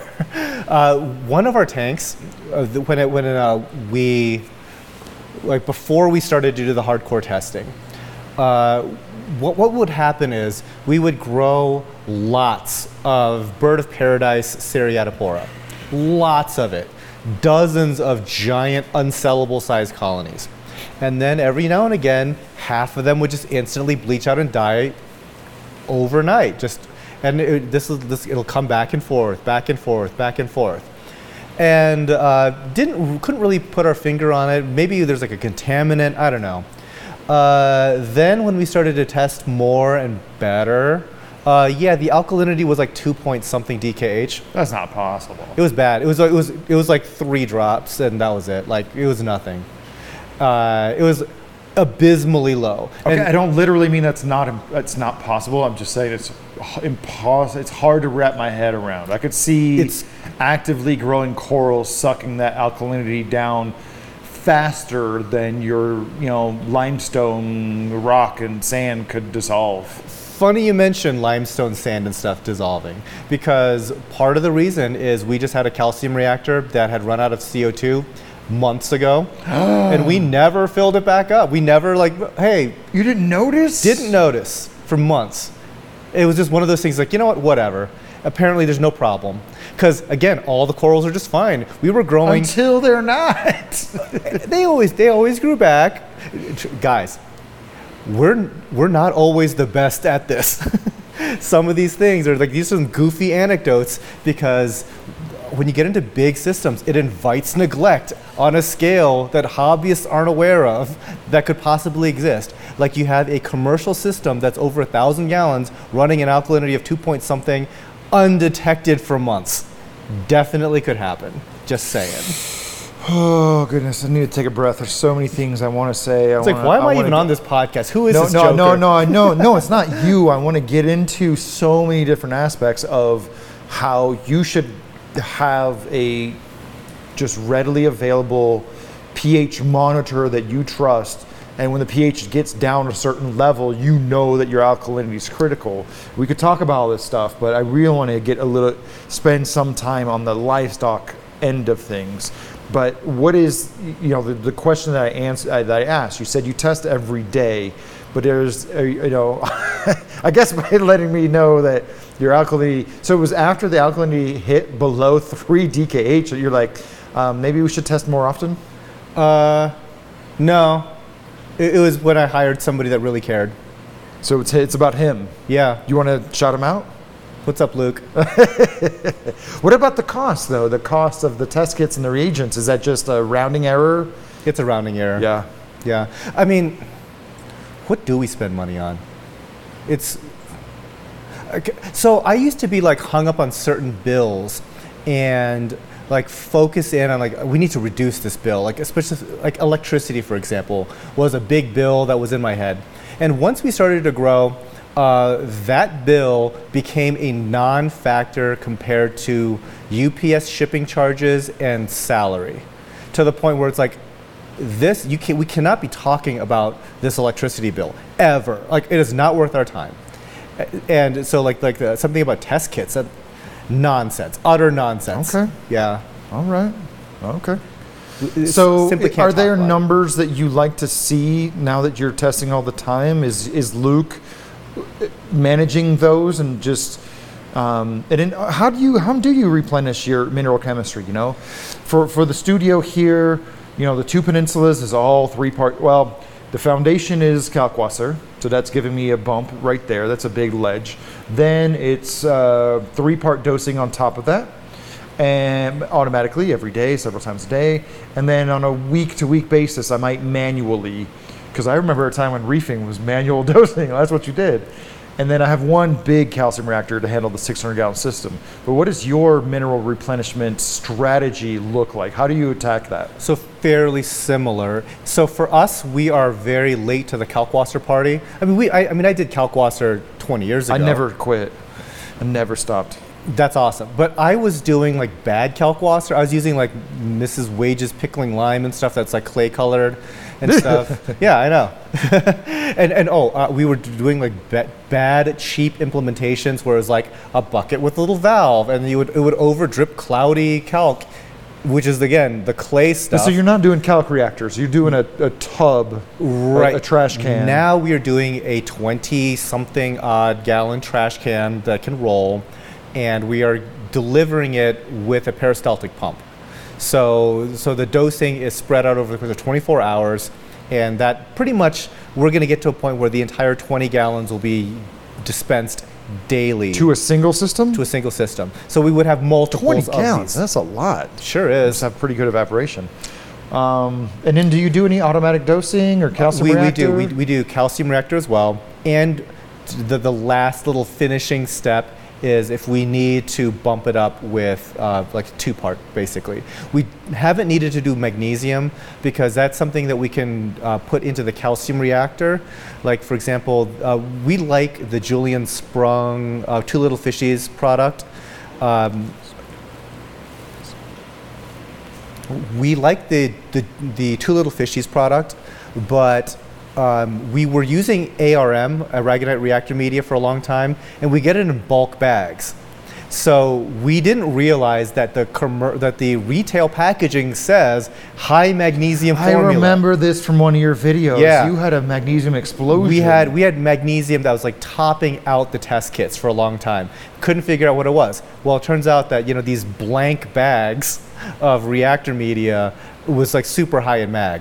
So we can incorporate some of that media into our reactors, and we really basically don't have a magnesium issue after that. Okay. All right. Is there anything more you want to talk about on the technical side of things before we dive in a little bit more into, uh, you know, the, the, the tidal garden corals? Is there anything else you want to touch upon before we get into the livestock? Do you like ozone? I have used it on and off for years, and I have re-revisited it in this year. I found two units that I have that are uh, rebranded Sanders units by Aquamedic. So the four hundred gallon tank is getting uh, twenty-five to thirty milligrams because um, it's adjustable. And then this system is a it gets two hundred milligrams, and that's that's the sticker value, right? two hundred milligrams in, in, in implies that it's perfectly clear pathway for the corona discharge, very dry air, which we have here naturally. And so I don't know how much of that is I really getting into the aquarium, but I feel like it's knocking back a little bit of the pathogeny that you might experience when you have so many corals and so many nutrients. But by far, I mean, the water's crystal. Like uh, I started, I do a little bit of water change I think about a week or two ago, and I noticed the, the, the, the bucket was a little bit yellower. It should be like almost like air. That's how clear it was. And we were cleaning the skimmer, and I had a Johnny Guest fitting coming right off the ozone generator. It fell off, fell apart off, oh, right? Man. No tension. So note to the wise, Johnny Guests and the quick fittings are not ozone safe. So it was a simple fix. I just took that fitting off and put the tubing right on. But I feel like ozone is more adjustable, it's more flexible than ultraviolet sterilization, and U V is not going to clear up your water. And so I'm re, re, revisiting ozone, coming from, in the industry side of things, we always had ozone generators on these bullshit, tiny little cyclone built-in protein skimmers before the bioballs. You remember that? Mm-hmm. Protein skimmer before the bioballs? I remember working at plenty of shops where you always smelled the ozone. You always wow. smelled it. And so, yeah, I'm not I'm not worried about it. And I think, I'm not saying everybody should use it, but on a certain scale, Marco and I were just talking about this the other day about the ozone use with tanks. It's, what is the effect of administering ten to twenty to fifty milligrams on, you know, let's say a three hundred gallon tank in bursts versus having a two to five milligram ozonizer just going all the time? And we don't know because it fell out of favor. Yeah, I think somebody knows the answer to that, but not me. I, I'm very late to the ozone party because I was so worried. And whenever you're adopting a new technology at the scale that I have, because I don't have like one or two smaller aquariums. I mean, now I do, but for the longest time, the smallest aquarium, it's a thousand gallons full of coral. Mm-hmm. So whatever it is that people want me to try, you're asking a lot. You're asking a lot. You're putting so much on the line. Right. So it's like when, when people's like, would you be willing to try our salt mix? I'm like, let me explain. Do you understand what you're asking of me? If this goes sideways, it's going to cost me a million dollars. It's, yeah, it, it's, like, it's like, it's, it's, you're asking a lot. So I was very late to try to adopt ozone. And now that I do use it, I am a big fan, but we don't have Colorado dry air. So it is a, it a major obstacle to try to get ozone working efficiently. Just for those of you listening that are not familiar, the ozone generation process works a lot better when you're working with dry air. So historically, you would need an air dryer um, before your ozonizer or whatever's drawing that air in to make the air really dry so the reaction can work. And I'm just, we're naturally, you know, I guess, fortunate here in Colorado that they are so dry. Super dry I, air. I can't even dry it that much more. No, no, you, you have super dry air here. So if, if anybody out there is like really curious about how it works technically, uh, the humidity is reacting with the nitrogen in the air. And once you corona discharge that, it forms, the, the nitrogen forms like this pasty scum that gums up the works inside your ozone unit. And so effectively, no real ozone generation is happening and getting into your protein skimmer yeah. or reactor. So what made you decide to pop some ozone on your system? Uh, some people were talking about it in, in some video, and they had like a, as like a, a special guest, um, a Uh, a company representative of like one of these ozone people. Ozotech? It was Ozotech. Yeah, I was it was like, Ozotech. Who else is there? Yeah, well, I, I guess there, there's some uh, on the commercial side that, that does it on big scales and stuff. But so Ozotech, um, you know, their, their guys were there, and I was like in chat. I was like asking questions because you know I, it is something that I've been curious about for a long time, and they were they actually came to my facility. Looked at everything, it gave me all these ideas, answered all my questions in person. Your, your, your mileage may vary, guys. I don't think Steve Christensen's going to show up at your door, just saying. But that really um, gave me a lot more confidence in giving it a try. And once we did give it a try, I'm like, this water looks like it's rendered. Dude, the crystal clarity of the water, again, what's the point of having crystal clear, high clarity glass that's more susceptible to scratching if you're not cleaning it? This is how we started our whole conversation. But then if your water is not crystal clear like air, you're not really getting those benefits. That being said, I don't use any kind of water polishing on either of these peninsula tanks. You know, it's just good automatic filter roll, good protein skimmers, and a reasonable amount of water change about every two months, but I know just like a slight kiss of ozone would just take that to the ninth degree. But what made you Is, was it just clarity that you were chasing? Is that, that was literally, I, I would say that ninety-five percent of my uh, my interest in ozone was the clarity. But I think that you do have these side benefits of like knocking down like, you know, the coral warfare biologics going on there. Um, the odor redu- reduction was kind of interesting.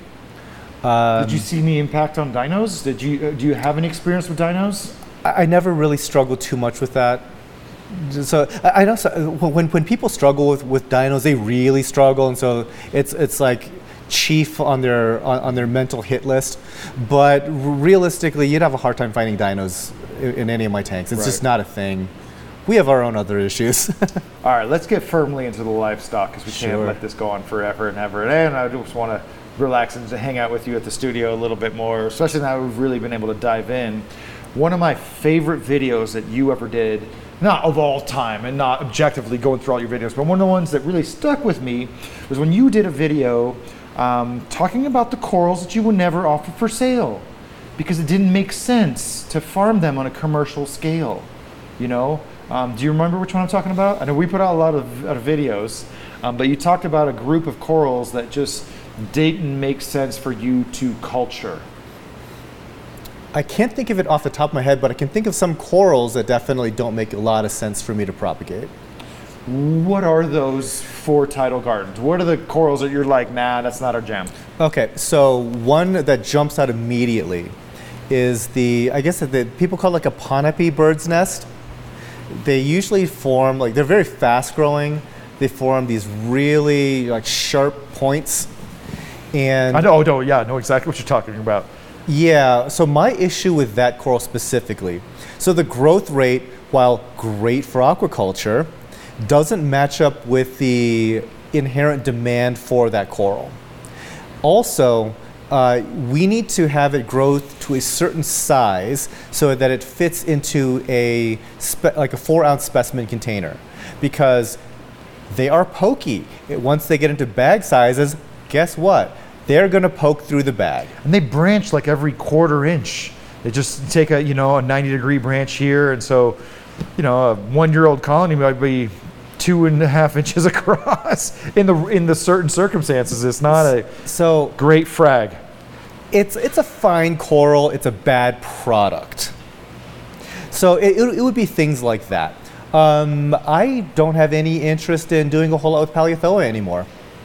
It's one of those things where Uh, it's not a great seller, uh, so some, some more than others, but there's like certain varieties that are not great sellers. And if you neglect them, they will grow on the side of your overflow box. And one day when you want to go through and remove all that, that's an ordeal. That's a hazmat situation. It's a problem. Yeah. yeah no, every time I see vendors, stores, or people online, you know, selling off uh, just regular, slightly green edged Paleothoas, I'm thinking to myself, like, that should not be allowed.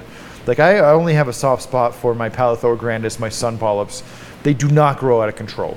But fragging them entails a lot of preparation, a lot of slime, and a lot of blowback, right? So same thing with the Paleothoas. I'm like, I'd be okay if, as a community, we all decided, no. Let's just not do this. There's a reason it's the last coral, air quotes, coral standing when someone's getting rid of their tank.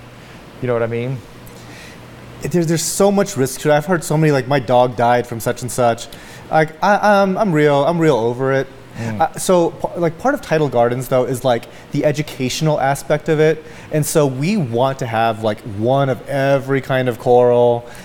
And, you know, because we, we make content around it.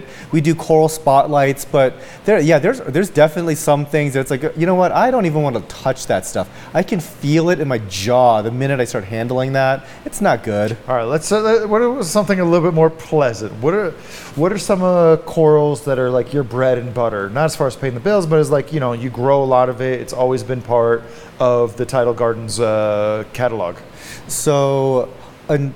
So the, the types of corals that I tend to, to gravitate towards, just for my taste, are going to be some of the large polyp stony corals that can be actively propagated, that are colorful and are relatively low drama. And it's ironic that the, the thing that's top of my list right now historically has been challenging to keep, which is Goniophora. I love them right now. whatever it is with this recent uh, band of, of Ghanis, but they are more stable than most of the other L P S we have. They are gorgeous to look at. Like, I really believe that Justin Credible had it right, like almost fifteen years ago, that the fragging prevents them from coming down with a lot of troubles. You know, when we're talking about the normal baseball-sized uh, Goniophora stokesi that are coming from turbid environments, just giant fields of them, they're just literally picking up manganese nodules on the bottom of the ocean. When those are just put in a tank, left untreated, there's just a lot of stuff that gets incorporated in the skeleton, and over time, that causes an issue. And I think because now we have such an intense culture of fragging, um, we're cutting away a lot of those problems. And, uh, you know, we're not seeing people get colonies from the wild. We're not taking a whole colony and putting it in a tank. If there's something that's really nice flower pot, it's going under the knife. Mm-hmm. It's getting cut down to the bare minimum that you need. And I feel like that is half the battle. I'm not saying it's all the battle, but that is half the battle, the intense uh, frag forward culture that we have, but also now with a much better understanding of trace elements. Um, what do you think has changed for you? Because you, when you, what happened, what does it look like for you when you get new stock in? Are you picking up frags at the shows, or are you picking up wild colonies that you sit on and wait till they bloom? It's it's a mix. So the the beauty of having like a coral farm that is that that's so aggressive when it comes to aquaculture is that we. So for, first of all, we don't even we don't import. We do work with wholesalers that do import, but I'm really only interested in like a handful of corals. Like I, I can I can walk into certain places, and they are big, big places, and there's really only a handful of corals in those places that I actually am interested in. Um, so I can be super picky choosy about like onesie twosie things. I have no problem paying full on retail for something I really want, because I know I don't have to like buy this fifty times a week. You know, it's just I get the I get it once, I try to propagate it forever. So that's kind of like how we go about acquisitions. I'm, I'm literally trying to hunt down very specific uh, things that I would be interested in, in propagating long term. And we do buy the stuff that you that people typically don't propagate, the trachees, the Homophilia Bower Bank, or sorry, Homophilia australis, all all that stuff, just to have it available for a, a random shopper. But like, I don't really need to be buying a ton of that stuff. I don't need to have acres of Acanthophilia around. I, I'm really kind of laser focused on something that hopefully will be a long-term culture. What are some things that you've failed at? Oh, I failed at plenty of things. I know, but it, I, I'm not trying to put you on the spot, you know, but as content creators, we're naturally putting together, putting a front, you know, it's just, we want to put the best foot forward. We want to wear a three-piece suit. We want to look our best for the public. Sure. And it's just really easy to present this veneer of perfection. No, when, I get it. I get it. I just, I'm saying this for posterity, for the viewers and the listeners. Yeah, so guys, at any given time, something's not going to be super thrilled, because all these corals come from very different environments, from different parts of the world, and you're putting them all into this very homogeneous setting. And uh, most of it, I'd say over ninety percent of it, is going to be just fine. But on the fringes, you're going to get some stuff that hates life. So right this second for me, uh, there's a couple corals that aren't loving the Tidal Gardens experience. There's some acros, not all of them. I would say that about seventy something percent of the acros are doing really well, but there's a few that are just not having it at all. So I would say that some acros, room for improvement. Um, Blastomussa, which used to be one of my favorite corals ever, for whatever reason, uh, they, like, like for me, the idea of a long-term Blastomussa farming culture, because that, that's something that grows like crazy and can eat, that's easy to frag. No, I'll stop you right there. Merletti will grow like crazy, easy to frag. And for the longest time, I always saw wellsii as like a static coral. Like, you were lucky to keep it alive. That being said, today you went with me to Aquatic Art. I picked up a small frag-grown mini colony of red and green Blastomussa for fifty bucks, and I have a colony over there that you wouldn't believe was a single polyp. I don't know, a year ago, year and a half ago. It just said bloof, and all of a sudden it's like an instant colony. I'm like, how did you get this? What happened here? I just, I, I counted them out for the longest time. We uh, historically have been able to um, to grow the the wellsies and, I mean, Merletti's obviously faster than the wellsie, but we've been able to grow wellsies just fine. But lately, when it comes like the, to long-term aquaculture of them, we would just get random die-offs to the point where it's like, we're putting in a lot of effort and resources into this coral, and it feels like I'm treading water, because we like have eight frags looking good. Suddenly it's four frags. What the heck happened here? That sort of thing. And strangely, long-term cultures of micromucilorids. And uh, I, again, it's one of those things where like we can achieve explosive growth, and then they have explosive dieback. It's like, what, why, why? I, I think that's really important to for us, uh, you know, influencers to kind of put out there that we are struggling. We do have challenges. I will be open with anyone about what I, it's not thriving at the, at the studio at any given time. People often ask me, what's my favorite coral? I've had the same answer for ten years. The coral that is doing the best right now. Good answer. That is my favorite coral. Or the one that's just doing the best forever, has always done great. Or the one that I finally unlocked. But my, my everyday answer is, is the coral that is doing the best right now. So with that in mind, like, um, you know, what is your, what is a coral that you're enjoying the most right now at the Tidal Gardens, you know, farm? And what are some corals that are on your hit list that you want to get better at or do you want to add to your catalog? Um, easily right now, the, the, the thing that brings joy to my heart whenever I walk by the tank is our collection of Gonies. Gonies. Yeah, the Gonies okay. are doing great. We got Gonies, uh-huh. we got Bernies. The Bernies. And we have Alves. When yes. you say Gonies, you mean specific Goniopora? Specific, like, specifically Goniopora. Goniopora. Yeah. But um, we actually have quite a few Bernardpora that are doing really, really nicely too. But I gravitate to the real deal Goniopora. Yeah. Uh, Alveopora, they're cool. They don't have the color. I disagree. They don't have the color combinations. But it, there's some really green ones, there's some really pink ones, there's some, you know, bicolored mouth ones. There's a lot of corals here that I'm sure you haven't seen them all, but when we wrap this up, I'm going to okay. show you a couple of Bernies, Mine, Gonies, and Alves. My Alveopora are mauve at best. Yeah. It's probably closer to just gray. So, but but I've seen some some uh, some video of some wild colored ones, insanely colored ones, and then when I see that one for sale as a what you see is what you get uh, piece, it's like that's not at all anything. Th that's just that's gray again. So yeah, I, I would have to see it. I'd have to see it. What are some things you think that uh, contribute to your success with the Gonies? I. I, I don't know. Just, if you could see his face right now, he's I, I don't know. Like, like you actually, one thing is we we uh, we do try to feed them, and lately I've noticed that they can actually grab and eat mysis. That was kind of news to me because before I was thinking like, oh, it's it's reefroids sort of thing. I don't believe you. I'll take video for you. I, I I would love to see that. I would love to see I, that. In fact, I think I, I have, have video target of that. Fed them for years, and for me.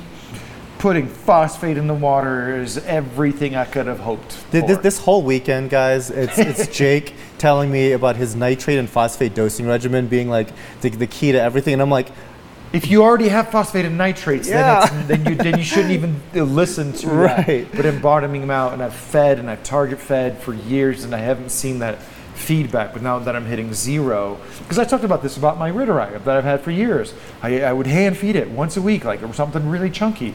It did not thrive, it did not thrive. And then once I started really keeping an eye on my nitrates and phosphates, um, that was a turning point. That was a big, big turning point. It's always interesting to go to different people's places and see how they got to the success that you're seeing. Because oftentimes it's one of those situations, it's like that meme. It's like, I don't know how you got there. This is the different formula, but you got to the right answer sort of thing, right? Um, yeah, it, it's, it's always like, yeah, it, it's always a treat to, to see how, how people do things differently, because th there could be like ninety something percent overlap. And you'll see that one little bit that's not the overlap, like That is interesting. Yeah. That that sticks and out. That's a, that used to be a really important aspect of the reef aquarium hobby. This is kind of a great place to start tying a knot on this session of Reef Therapy, is you're not getting that same experience online. The person that's telling you X, Y, Z, the whole freaking alphabet, you show up in person, you you mentioned it earlier, right, about seeing the same corals in different tanks. I have the same corals in different tanks, and I can tell you, okay, in this tank, it grows thicker, deeper, bushier. That one, it grows a little faster, a little lighter, a little thinner, you know? And that is just incredibly informative, because you have to see these different results first, and then you start sleuthing of like, what is different between these tanks that I'm running, more or less the same, but then when you go to see someone else's tank, they have the same coral. This should be such an integral part of the reef aquarium hobby, because you would share corals, share corals, not try to milk every single polyp. You're a coral farm. I'm not. I, I, I, I am trying to sell some some product here. Yeah, but no, it's different, but you know, it's still the pure love of reefing, like seeing the same corals in different, is like, how are you getting that color? How are you getting that growth? How are you getting that polyp extension? And you put those three different hobbies together, and we can all get excellent growth, excellent color, excellent polyp extension. And so, so the in-person visits is sorely lacking in the reef aquarium community. I will days. throw in a hot take on top of that. It's because of how the internet is. You, you again, are separated from that that uh, that showing your work. You know, I'm here at Jake's studio. I can see his work, right? And so you you have to have that part of it too, because it is it is very easy for somebody just to try to snow you, because I had I had an experience relatively recently where I was talking to somebody and they were talking about like some next level analytical chemistry to take a reef to the next level, and like the technology that they're they're, they're employing for their I think I might have gotten mega this. I might have gotten this email. This mega coral farm that they're working on, and they're improving on what I did, but they're taking it to like, you know, uh, like SpaceX level tech and incorporating all this to solve all these issues, and and I'm just sitting here thinking like, They, it sounds like they're making a spaceship. And last I checked, I was trying to make a spaceship, and they are like way over my head with everything that they're talking about. And and somebody else had a con- another conversation later, and you know, he's also in the industry, and he is highly, highly intelligent. I, I respect his opinion quite a lot uh, on, on many matters. And he just said, if you ever have that feeling, they are probably just a fraud. Because it's like, you of all people are tip top at this, you know? And if somebody's going over your head, it's probably not real. And and I think that like an average hobbyist hearing stuff going over their heads might have that same feeling if they're not able to see the actual work product. At the end of all of the baffling, all nonsense. The smoke and mirrors, exactly, all the filters, all the hype. You know, I think along a similar line, I think it was earlier this year, um, I was included in a chain email on someone who was just, just so thrilled that their tank was hitting a pH of eight point five and this and that. It was staying at eight point five, and they were doing all this stuff to keep it from going to eight point three, and they just kept talking about the pH and the pH and the pH and all the things they were doing to keep that pH super high. There was no mention about the health of the corals, the vitality of the corals, no pictures to demonstrate what were the benefits of running at eight point five. And I'm like, dude, did you just do a thesis on how to have like supernatural levels of pH? Because the ocean doesn't crack eight point three. You know, right now, the you know the average pH ocean used to be eight point two. Now, because of ocean acidification, it's closer to eight point one. And so, like, you're really doing backflips about having a pH of eight point five. But what do your corals look like? What does your growth look like? What does your reef look like? It was just a number. It was just a number on a screen. And I'm like, dude, you gotta you gotta bring it back, bring it back. So. Um, Dane, I want to thank you so much for your time. If you're a, a, a reef junkie and you've been scrubbing reef tanks while listening to this session of Reef Therapy with myself and uh, Than, uh, for sure you will probably already know the Tidal Gardens YouTube channel, the Tidal Gardens website. There's so much more we could talk about. I hope we can uh, pick this back up on a future session when I'm come visit your space, and we can talk about some of that at length. Uh, Thane, it's a real treat to have you here. Thank you so much for having me. Yeah, no, we're gonna have some uh, really down-home uh, Mexican food here shortly, but uh, you know, cracking two hours, just hardcore reef talking. I think it's time for us to crack a beer and uh, go back to looking at some coral. So Thane, I wanna thank you so much for, for joining us, and everybody for listening and participating. If you're watching, listening to this on YouTube, we didn't record our faces. You're probably looking at a bunch of beautiful B-roll of something. um, if you have any questions or comments, put those down below. If you're listening right now on your favorite podcatcher, make sure to rate us. And I'm sure you can throw some questions on any random video on Tidal Gardens, and uh, Thane will get around to it. So thanks everybody for tuning in, and uh, thanks, thanks for participating. Bye guys. Bye everyone.